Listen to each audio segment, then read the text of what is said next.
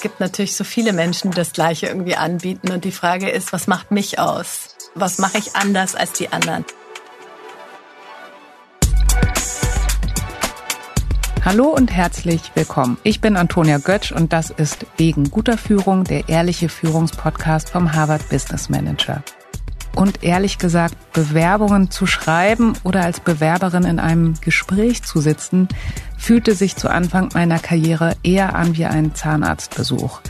Wenn ich nur daran denke, wie ich stundenlang über einem Anschreiben gebrütet habe, weil ich es so schwierig fand, meine Stärken herauszustellen, ohne mich wie eine Angeberin zu fühlen, schrecklich.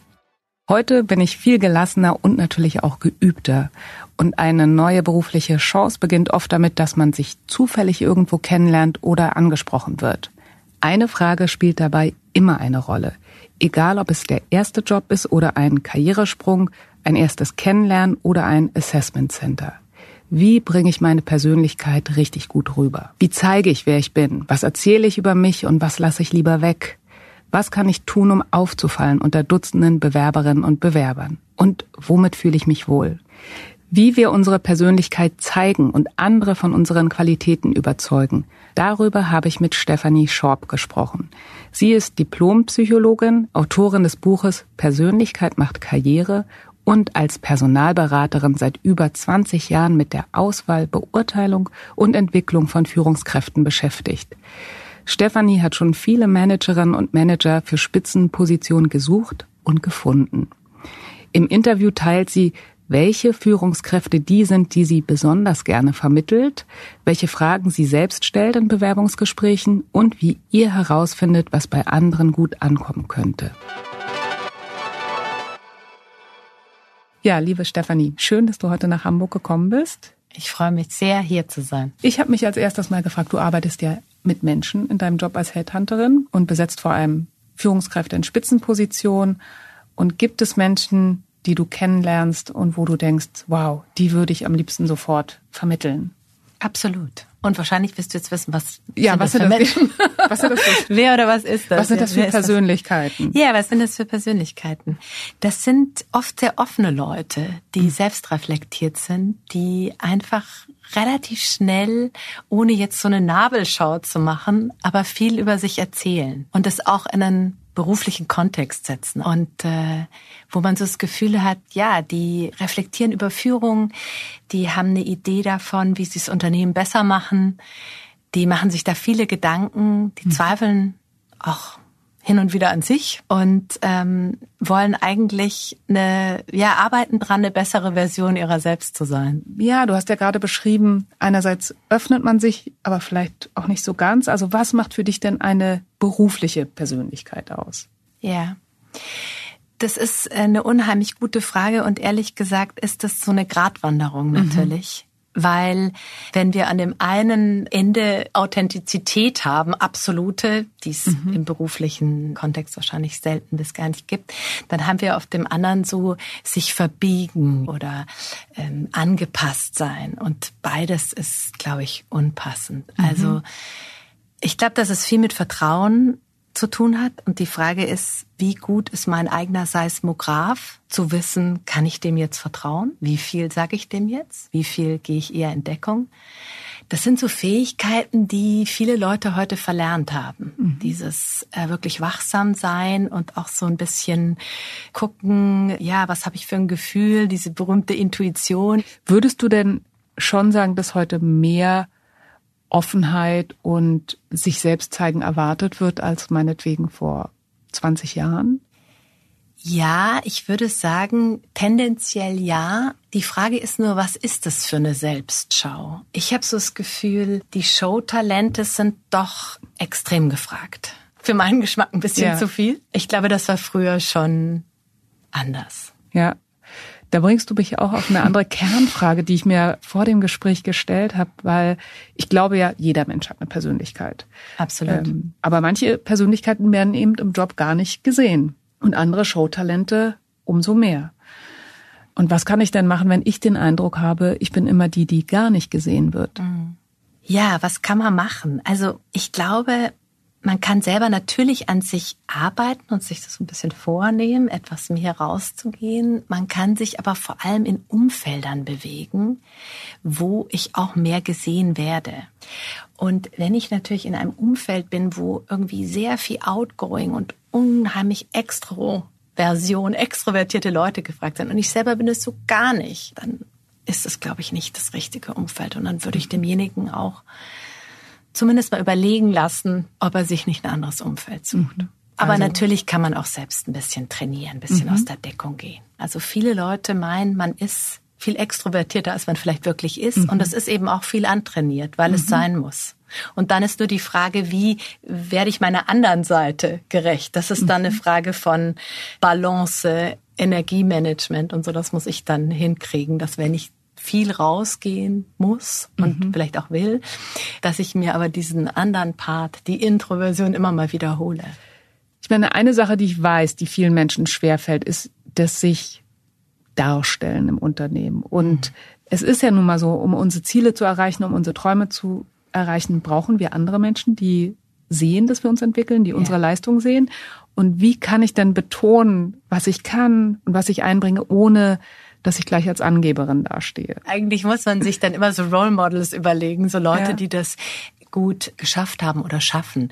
Und wenn ich an solche denke, dann sind das schon die Leute, die sehr durch Fachlichkeit und Expertise überzeugen. Also die schon ein, ein fundiertes Wissen haben. Also dieser berühmte, ich sag oft zu meinen Klienten auch, welches Problem lösen Sie mir? Wenn ich Sie morgen heire, was ist das, wo Sie sagen, das mache ich dir sofort? Das kriege ich irgendwie hin. Von meiner Persönlichkeit oder aus einer Mischung aus Persönlichkeit und Expertise und Talenten. Und ähm, generell auch nicht immer so verbissen daran denken, dass ich mich dauernd darstellen muss. Und ich glaube, mhm. dass die meisten Leute durchschauen das sehr schnell. Auf der anderen Seite, du hast die Showtalente genannt und ich habe den Eindruck, das setzt Menschen natürlich auch unter Druck. Also wenn du ja. jemand im Unternehmen hast, Hast du da noch mal einen konkreten Tipp, wie ich mich da verhalten kann? Du meinst jetzt im Gegensatz, also so sich abgrenzen von so Showtalenten? Na, sich abgrenzen oder auch wenn ich sehe, Mensch, die machen hier Karriere und yeah. ich möchte das eigentlich auch und ich weiß aber, ich möchte nicht genauso werden. Mhm. Und ich glaube, dass wir heute alle, und das ist ja wenn man irgendwie Unternehmer ist, muss man sich ja auch abgrenzen, weil es gibt natürlich so viele Menschen, die das Gleiche irgendwie anbieten. Und die Frage ist, was macht mich aus? Was mache ich anders als die anderen?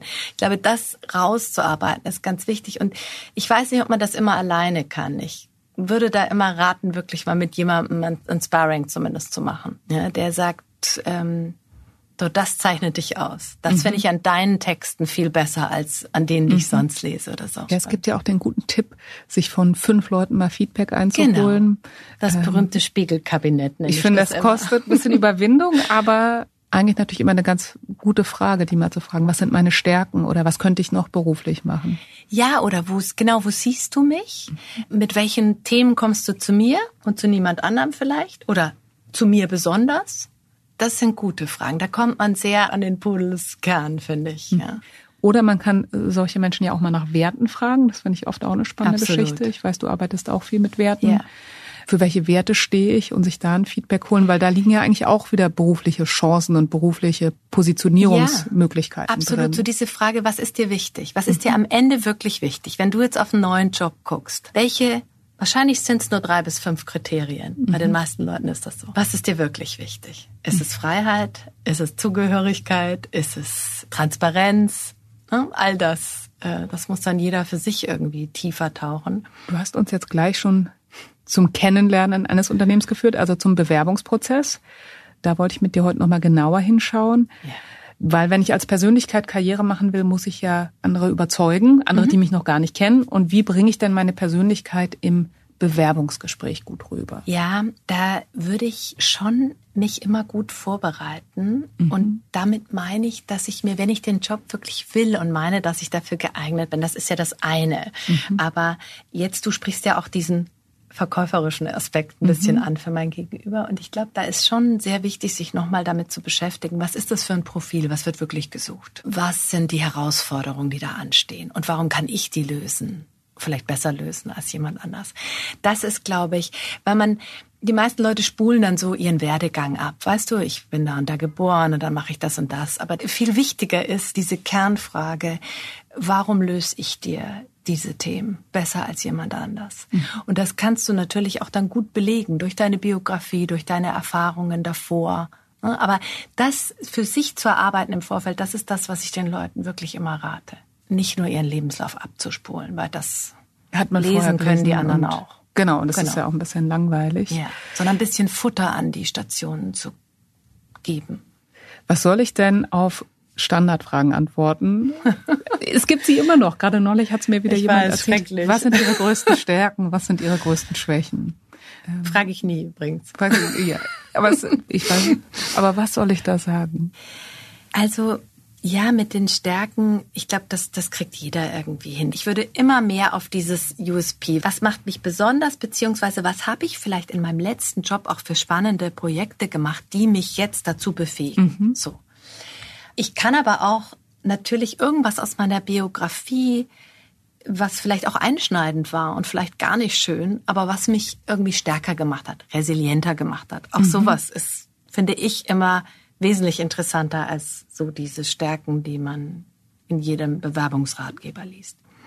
Mit den Schwächen finde ich das unheimlich schwierig, denn die meisten Menschen antworten darauf nicht ehrlich. Und deshalb würde ich die Frage generell empfehlen, allen, die jetzt zuhören, die Bewerbungsgespräche führen, diese Frage nicht zu stellen, sondern eher so die Frage zu stellen, wann sind Sie mal an Ihre Grenzen mhm. gekommen in irgendein Projekt? Was hat Sie wirklich gechallenged, wie man so schön neudeutsch mhm. heute sagt. Sowas ist viel besser. Was sind das denn für Fragen, die du stellst? Ich fange wahnsinnig gern, wenn die Atmosphäre schnell gut ist, das mache ich immer davon abhängig, wirklich so mit dieser, das ist eigentlich so eine Totschlagfrage. Wie bist du das geworden, was du oh heute Gott. bist, liebe Antonia? Aber ich mache dann, ich fütter das noch ein bisschen an, indem ich eben sage, so mich interessiert einfach biografisches. Ja. Und dann soll jeder selber entscheiden, was er mir erzählt. Ob er dann sehr ins Detail geht mit seinen Eltern und Geschwistern und dem Bauernhof und so weiter, oder ob er das eben etwas grobkörniger erzählt. Und ja, wenn ich jetzt auf der anderen Seite sitze, wie viel biografisches soll ich teilen und mhm. wo wird es vielleicht auch zu viel? Also das machst du von deiner äh, mhm. Grenze abhängig. Außer du vertraust dem Gegenüber gar nicht, dann mhm. muss man natürlich noch vorsichtiger sein. Aber gehen wir jetzt mal davon aus, dass es ein guter, eine gute Gesprächsbeziehung ist, dass du äh, demjenigen erstmal vertraust. Gut, im Bewerbungsgespräch, klar, würde ich immer bestimmte Details weglassen da muss man nicht jedes Drama, jedes Familiendrama erzählen. Ja, also als Beispiel, wenn, wenn Elternteile verstorben sind, dann muss ich nicht sagen, an was die gestorben sind. Ob die jetzt an Alkoholismus oder an einer schweren Krankheit oder an einem Autounfall. Mhm.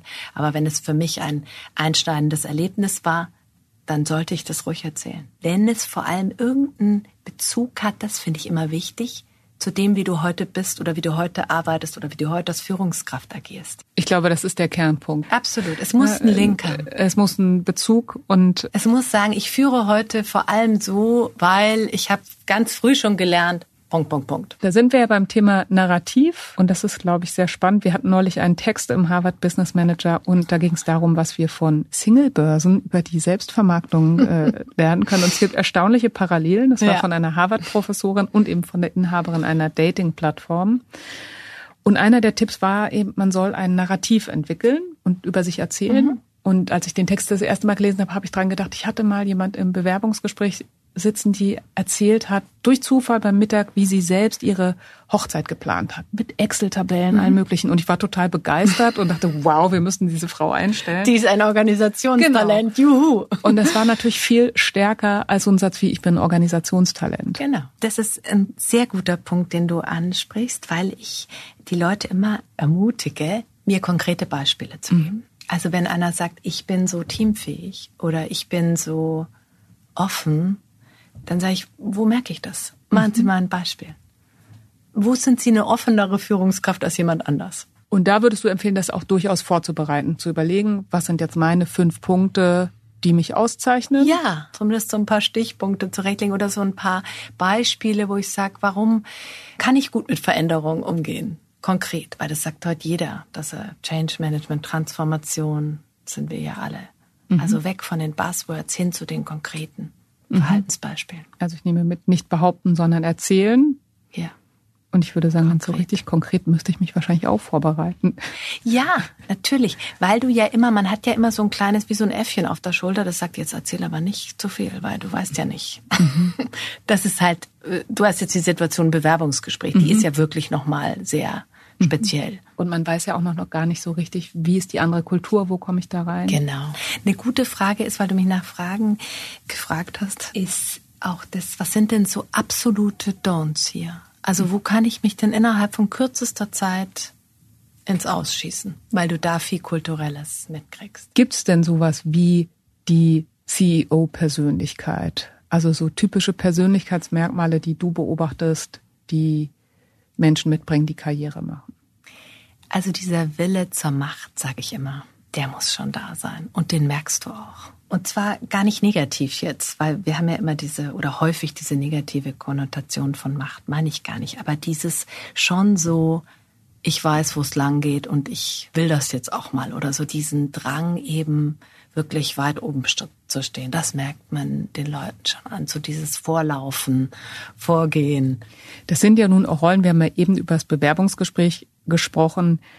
Da wird man ja eher gefunden als ähm, dass man sich jetzt oder intern natürlich hochgezogen. Und äh, da schließt sich natürlich die Frage an, wie kann ich denn dafür sorgen, dass ich gefunden werde, dass ich gesehen werde, auch in der Branche, ja. über mein Unternehmen hinaus?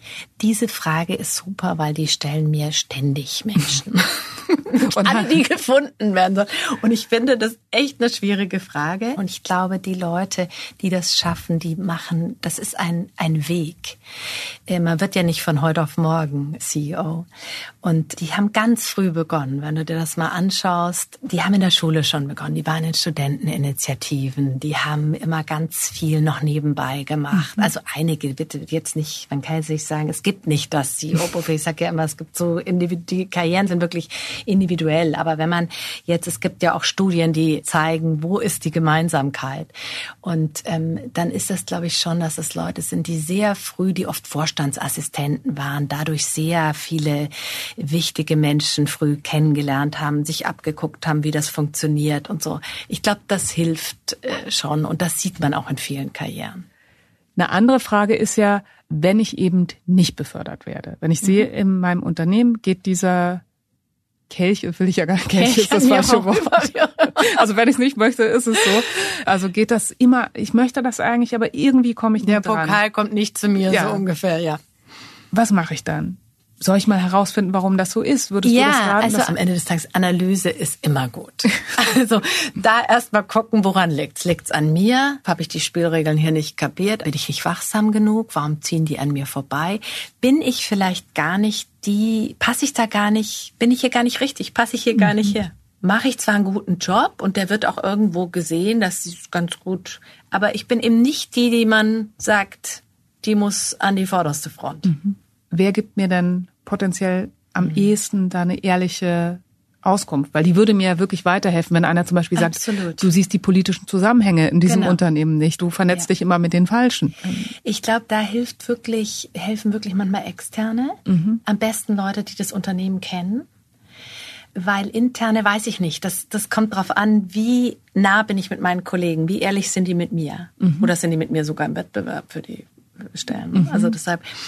Aber externe finde ich da schon spannend, die sich das entweder anschauen, das Umfeld, oder vielleicht idealerweise es sogar kennen und die man mal so für eine Stunde nur für sich bucht und das analysiert. Das kann heilsam sein, mhm. aber auch gute Freunde, die einem nahestehen, mit denen man vielleicht auch so, so eine berufliche Identität oder so eine berufliche Gemeinsamkeiten hat oder die einen schon lang kennen und sagen, ja, da warst du halt, wahrscheinlich warst du wieder zu emotional oder zu, was weiß ich, bist zu schnell vorgeprescht, bist zu ungeduldig, willst viel zu schnell Karriere, man muss da warten eher in das Unternehmen, wo man vielleicht länger Zeit braucht oder so. Es gibt da unglaublich viele Gründe. Ja, oder sie sagen halt, du passt hier gar nicht so rein, genau. finde ich, mit deiner genau. Persönlichkeit in die Führung. Und ich glaube, da sind wir oft auch zu uns selber manchmal nicht ehrlich genug. Mhm.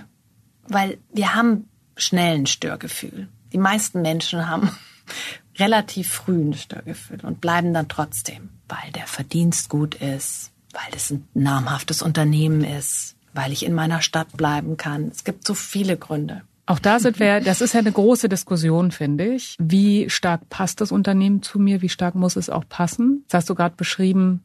Woran merke ich, dass es vielleicht nicht so passt? Wie viel Passung muss denn da sein? Was ist deine, ähm, weil ich muss es ja auch nicht heiraten. Also auch nee, das ist ja wieder eine absolut. Grenze, die es auszuloten gilt. Ja. Und das ist auch so individuell. Es gibt Menschen, die können das, ich sage jetzt mal, sehr psychologisch, die können es gut abspalten. Die sagen, du, das ist ein guter Job. Ich habe da einen guten Verdienst. Ich bin da jemand. Ich lerne interessante Leute kennen, aber es ist dann auch gut. Ich gehe dann auch nach Hause und da ist meine Familie oder meine Hobbys oder so. Und es gibt Leute, deren, ich nenne es mal so, berufliche Identität ist so stark, dass sie das nicht aushalten oder dass sie es weniger aushalten, mhm. wenn das nur 75 Prozent Übereinstimmung sind. Ich glaube, das sind dann auch oft Leute, die sich selbstständig machen, ehrlich gesagt. Wenn man das jetzt auf das Thema Sinn runterbricht, wie viel Sinn sollte ich in meiner Arbeit suchen? Jetzt wirst du sagen, wieder ist es individuell. es ist, glaube ja, ich, leider. auch individuell. Leider Aber ist so, es auch, ähm, ist es wirklich sehr von der Persönlichkeit abhängig. Ich sage zu den Leuten immer, wenn sie das Gefühl haben, sie sind ständig nicht in ihrer Kraft oder nicht bei sich. Also dann ist es sicherlich, ist man eigentlich schon drüber. Aber dieses permanente Purpose-Geblabbere, sage ich jetzt mal, das ist auch übertrieben, weil jeder von uns hat Aufgaben, die er vielleicht nicht so sinnvoll findet, die aber dazugehören. Ja, und es ist dann auch mal gut. Also ähm, ich glaube, was wichtig ist, wenn du über Sinn sprichst, ist, glaube ich, dieser höhere Sinn. Also wofür bin ich hier? Was ist mein Auftrag? Das ist, glaube ich, viel wichtiger. Wenn ich das mal für mich so annähernd geklärt habe, dann kann ich das auch ein bisschen pragmatischer runterbrechen, sage ich jetzt mal. Ist aber auch eine große Frage. Ja. Hast du das schon für dich geklärt? Ich glaube, das ist eine Lebensaufgabe. Okay. gesagt. Da halte ich es wirklich so mit. Viktor Frankl hat so einen wunderschönen Spruch, den muss ich jetzt loswerden. Mhm. Ähm, der sagt nicht, du stellst dem Leben die Fragen, sondern das Leben stellt sie dir die Aufgaben und die Fragen. Und das finde ich unheimlich gut. Ja. Finde ich auch Weil es erleichtert auch ein bisschen. Weil du machst schon und du tust und du versuchst da dein Bestes, aber am Ende des Tages guckst du auch, was kommt jetzt wieder?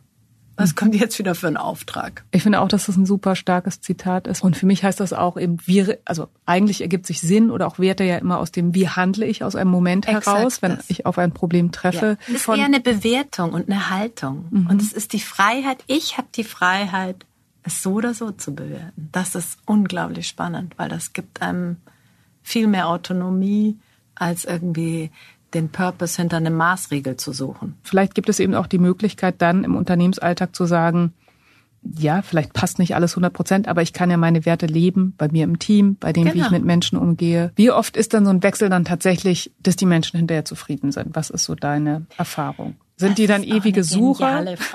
Oder da kommt jetzt was, was für mich auch ganz, was wirklich so ein Erfahrungswert ist und was ich irgendwann vor Jahrzehnten, wahrscheinlich sogar mal in meinem Studium gelesen habe. Man nimmt sich selber immer mit. Wenn ich immer wieder, und ich sehe so Lebensläufe, immer wieder wechsle, weil es immer irgendwas passt nicht, dann muss ich mich schon mal fragen, was mit mir eigentlich los ist. Und was man dann sieht, die werden immer wieder unglücklich. Und zwar relativ schnell. Deshalb ist es trotzdem wichtig, sich anzugucken, was tausche ich gegen was. Wie hast du denn herausgefunden, was du für eine Persönlichkeit bist? Ich glaube, ich forsche da immer noch. Also ich glaube, ich sag immer, man ist nie fertig. daran glaube ich auch ganz fest. Aber in der Tat habe ich durch meine Ausbildungen wirklich immer viel gemacht, sowohl an Persönlichkeitstests. Ich habe mit unterschiedlichsten Coaches gearbeitet. Ich bin immer wieder in Retreats, ins Zen-Kloster. Also ich habe viele oder ich mache sehr viele unterschiedliche Dinge und ich habe viel über meine Persönlichkeit in der Spiegelung meines Sohns gelernt. Und diese Ehrlichkeit, die wir angesprochen haben, ehrlich zu sich sein. Und das ist ja manchmal nicht schön, was man so an sich entdeckt. Hat man schon wieder irgendwie seine Emotionen nicht zu hundertprozentig im Griff oder so. Aber da drauf zu gucken und zu denken, oh, ja, okay, versuch's weiter. Wenn du heute zurückschaust, äh, was würdest du deinem 25-jährigen selbst für einen Rat mit auf den Weg geben? Mehr Gelassenheit. Es mhm. fügt sich schon alles. Das ist ein guter Ratschlag. Immer. Und jetzt habe ich noch drei Fragen, die haben nichts mit Persönlichkeit zu tun, sondern oh. mit einer Empfehlung, ja. einer guten Empfehlung.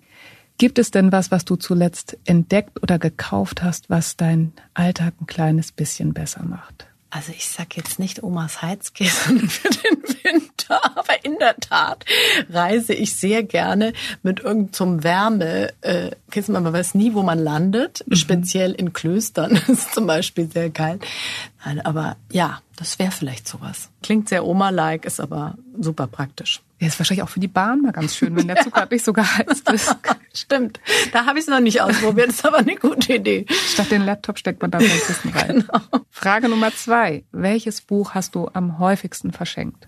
Wahrscheinlich doch von Franke. Entweder die Biografie, das und trotzdem Ja zum Leben sagen, mhm. oder dieses Wer ein Warum hat. Das ist auch sehr schön. Wer ein Warum zu leben hat. Ich weiß genau. gar nicht ganz genau. Ich glaube, so heißt's. Ich hatte gerade gekramt. Ich habe den Titel auch nicht im Kopf. Aber ich finde Frankel auch toll und verlinke die Bücher dann auf jeden Fall in den Show Notes. Und wie muss ein Morgen starten, damit es ein richtig guter Tag wird für dich? Ohne zu große Hetze, mit ein bisschen Puffer und trotzdem habe ich den Tag im Blick. Ich weiß genau, so ist der Plan. Es kommt dann natürlich immer ein bisschen anders. Aber ich weiß, was mich erwartet und fühle mich auf die Menschen und all die Herausforderungen so halbwegs vorbereitet und der Rest ist dann Improvisation. Sehr gut. Liebe Stefanie, vielen Dank für das Gespräch. Ich danke dir.